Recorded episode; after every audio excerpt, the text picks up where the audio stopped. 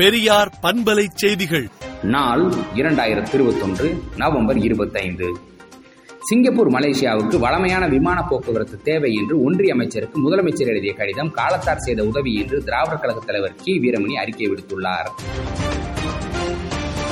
December பதினைந்து முதல் December இருபத்தி மூன்று வரை விடுதலை சந்தா சேர்ப்பு வாரம் என்று திராவிடர் கழக துணைத் தலைவர் கலிபூங்குன்றன் அறிக்கை விடுத்துள்ளார்.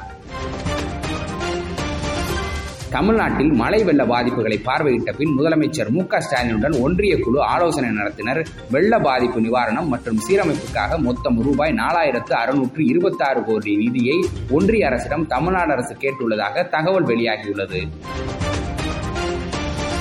வேளாண் சட்டங்களை ரத்து செய்யும் மசோதாவுக்கு நேற்று நடைபெற்ற அமைச்சரவை கூட்டத்தில் ஒப்புதல் வழங்கப்பட்டது. இம்மசோதா வரும் இருபத்தி ஒன்பதாம் தேதி தொடங்கும். நாடாளுமன்ற கூட்டத்தொடரில் தாக்கல் செய்யப்பட உள்ளது. பணவீக்கம் வேலைவாய்ப்பின்மைக்கு எதிராக அனைத்து எதிர்க்கட்சிகளும் ஒன்றிணைய வேண்டும் என்று முலாயம் சிங் வலியுறுத்தியுள்ளார்.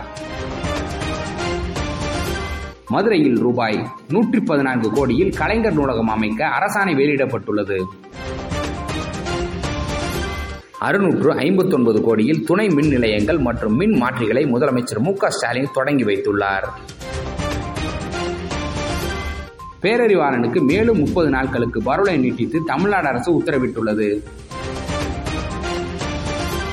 நகர்ப்புற பகுதிகளில் நியாய விலை கடைகளில் காய்கறி மற்றும் தக்காளி விற்பனை செய்யப்படும் என்று அமைச்சர் ஐ. பெரியசாமி அறிவித்துள்ளார். மதுரை விமான நிலையம் அருகே பெருங்குடி கண்மாயில் கிபி பதிமூன்றாம் நூற்றாண்டைச் சேர்ந்த நிலப்பொடை கல்வெட்டு கண்டறியப்பட்டுள்ளது. கரோனாவால் உயிரிழந்த மருத்துவ பணியாளர்களின் வாரிசுகளுக்கு முன்னுரிமை அடிப்படையில் பணி வாய்ப்பு வழங்கப்படும் என்று அமைச்சர் மா. சுப்பிரமணியன் தகவல் தெரிவித்துள்ளார். ஆல்பர்ட் ஐன்ஸ்டீன் எழுதிய சார்பியல் கோட்பாட்டின் கையெழுத்து பிரதி ரூபாய் தொன்னூற்றி ஆறு கோடிக்கு ஏலம் போகியுள்ளது.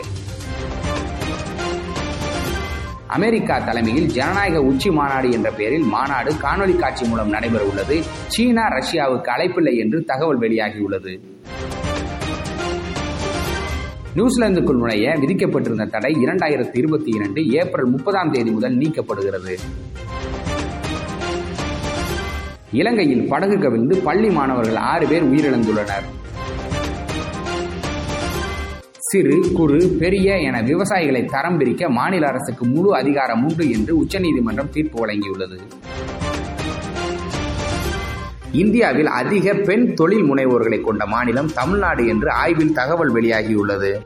விடுதலை நாளேட்டை விடுதலை டாட் இன் இணையதளத்தில் படியுங்கள்.